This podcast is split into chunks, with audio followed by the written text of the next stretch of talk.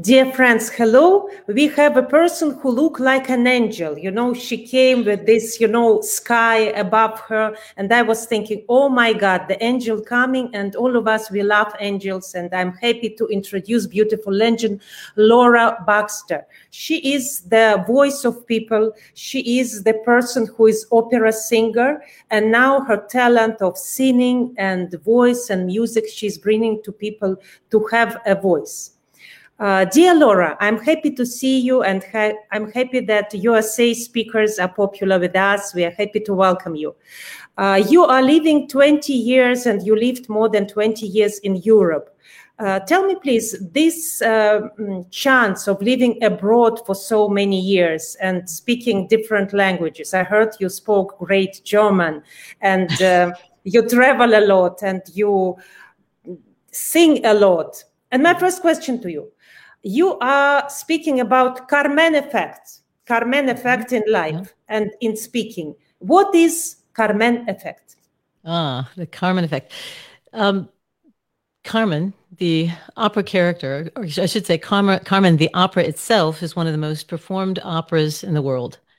Um, in every season, you will see some opera company in many different countries of the world performing it. And the reason for that has to do with a lot of different factors. But I think one of the reasons that this character, Carmen, is so well known is because she's so charismatic, so magnetic. And what happens with Carmen, or I should say, Carmen herself, uh, it, for those who may not know the story, I mean, she's she just she walks onto the stage everybody wants to know her be around her and everything. And she basically ends up seducing jose who um yeah they then go off together. It's, it's, a rather complicated story. But for her this character there's really uh, you know laura for russians it's not complicated story. Russians adore opera and i think from five year old kids are adore carmen and jose. So it's a very very popular person you know yeah, yeah, that's exactly what I mean. Yeah. So it Carmen with the role of Carmen or with the character of Carmen, there's really a two-sided coin.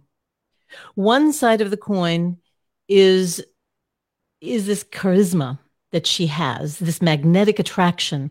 It's it's a power, a sexuality and a power. And on the other side of the coin, she's it's very dark. She's a narcissist and her behavior leads literally leads to the destruction of everyone in the opera. So um, basically with with carmen i've when in working with different executives and working with them on their body language on their voice on their presence how to own the room i started looking at the character carmen to see what can we learn for it learn from her in leadership. And there are the, basically two main messages. One message is is this charisma, and the other message is what to avoid in leadership, the narcissism.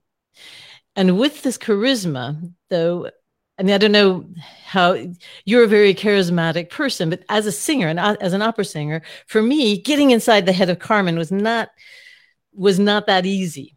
Really trying to own this presence, and, and there were things about the character I liked and didn't like.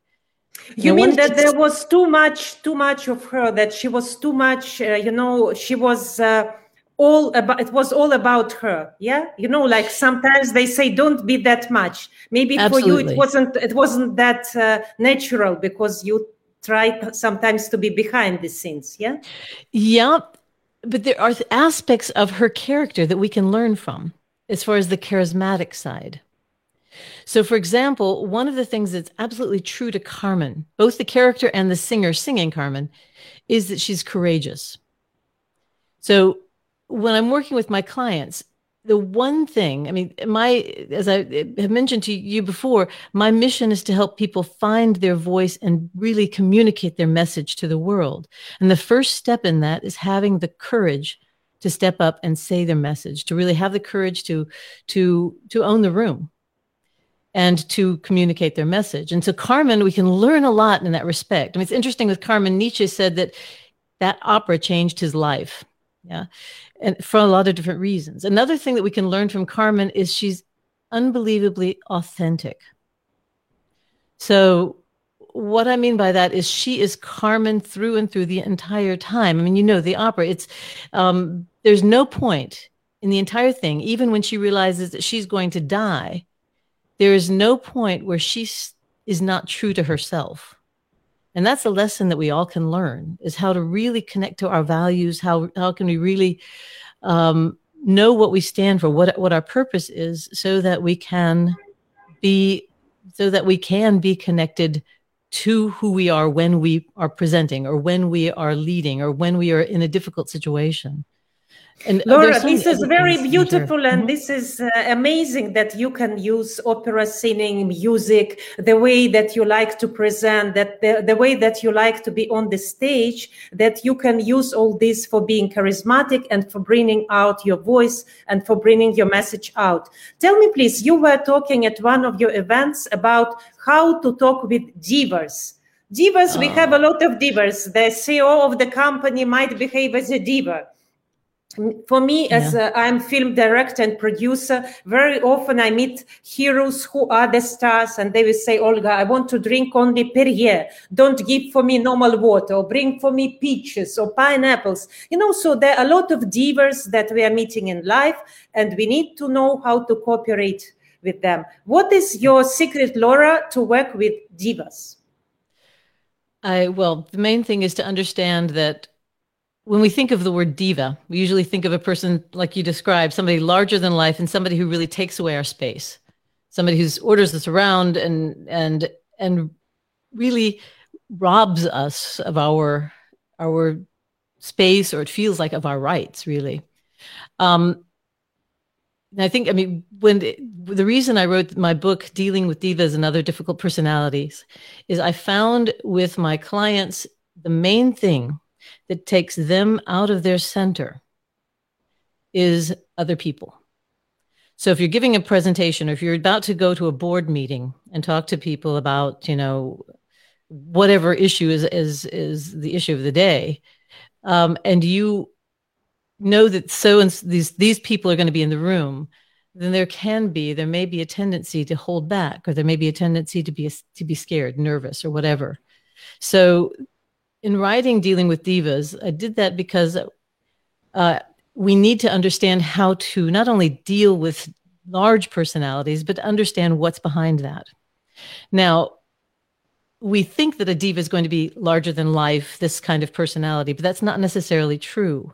If you've got a very large personality and you're very dynamic and, and active and everything else, you may find somebody who's very introverted to be a diva, somebody who doesn't doesn't quite is not willing to make a decision quickly enough.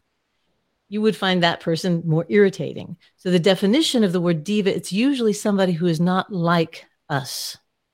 Someone who is not acting the way we expect them to act.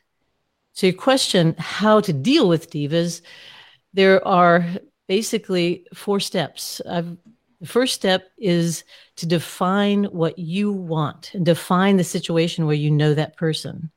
When is it that you encounter the diva in your life or the divas in your life? The second is to find your inner strength, to be able to connect to yourself, to be stay centered, to be to stay really um, I don't want to say not emotional, but to not let things trigger your emotions. So if somebody, as you said, somebody says, you know, get me this, get me that, you really stay in your own center and realize do I want to do that or not? And is it my position to get that or not? But not to become angry with that person because they're saying something, because they're they're demanding something. And the third step is to value, learn to value yourself, everything about you that's beautiful and you know and and rich, and and also to value the other person, to understand what may be going on with them that we have different personalities, that we have different needs, we have different desires and different goals.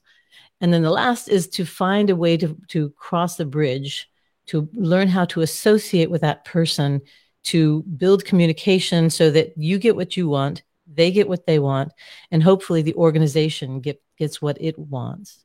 Really a win-win situation. Laura, it's absolutely, I agree with you because sometimes, you know, it can be a very nice person, but just in the morning he gets used before shooting, before shooting the movie or before talking to the audience, he just need a cup of cappuccino. And without that cappuccino, he cannot talk, he cannot yeah. think, he cannot operate.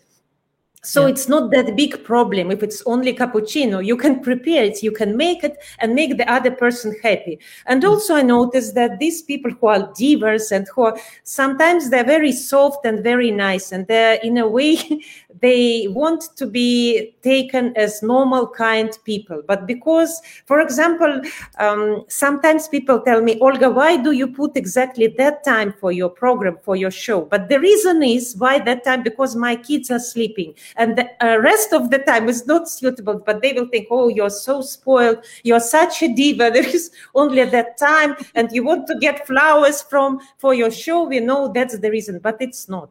So yeah, laura i would like really to thank you so much uh, for your experience for sharing with us your knowledge because you wrote a book you devote a lot of time. I like how you started your shows and your uh, presentations singing. I think this is very, very uh, unique. And maybe to say goodbye to audience of Hidden Hero, maybe you want to sing something for us? Gladly. What would you like to hear? Maybe something that you know people are hidden hero. They're hiding from somebody. They're hiding. They're afraid to go on the stage. And the program is uh, called hidden hero. Maybe you want uh, to say goodbye or maybe you want to sing. To sing your goodbye to hidden heroes. I would say there's a wonderful song um, called this is the moment.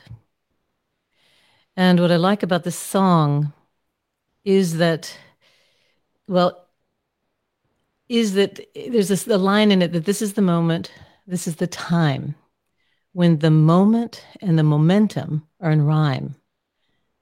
And what I would wish for your audience and for you, Olga, and thank you again for inviting me today, um, is that we all find this moment where we can combine both the momentum, this drive forward, and also the moment of ourselves, you know, how we can um, stay in the moment. So then with that, then this is the moment. this is the moment. This is the day when I send all my doubts and demons on their way. Give me this moment, this special chance. I'll gather up my past and make some sense at last. This is the moment. This is the time when the momentum and the moment are in rhyme. Give me this moment, this special chance. I'll gather up my past and make some sense at last. This is the moment when all is done, when all the dreaming, scheming, and screaming become one. This is the day. See it sparkle and shine when all I've lived for when all I've lived for, when all I've lived for becomes mine. Oh my God, Laura, thank you so much. You are really angel, and I was uh, really right. You are an angel, a beautiful, wonderful angel. Thank you so much for being in our life and for inspiring us to be strong, to be beautiful, and to catch that moment and mm-hmm. momentum. Thank you so much. Thank you. Your voice is beautiful and you make me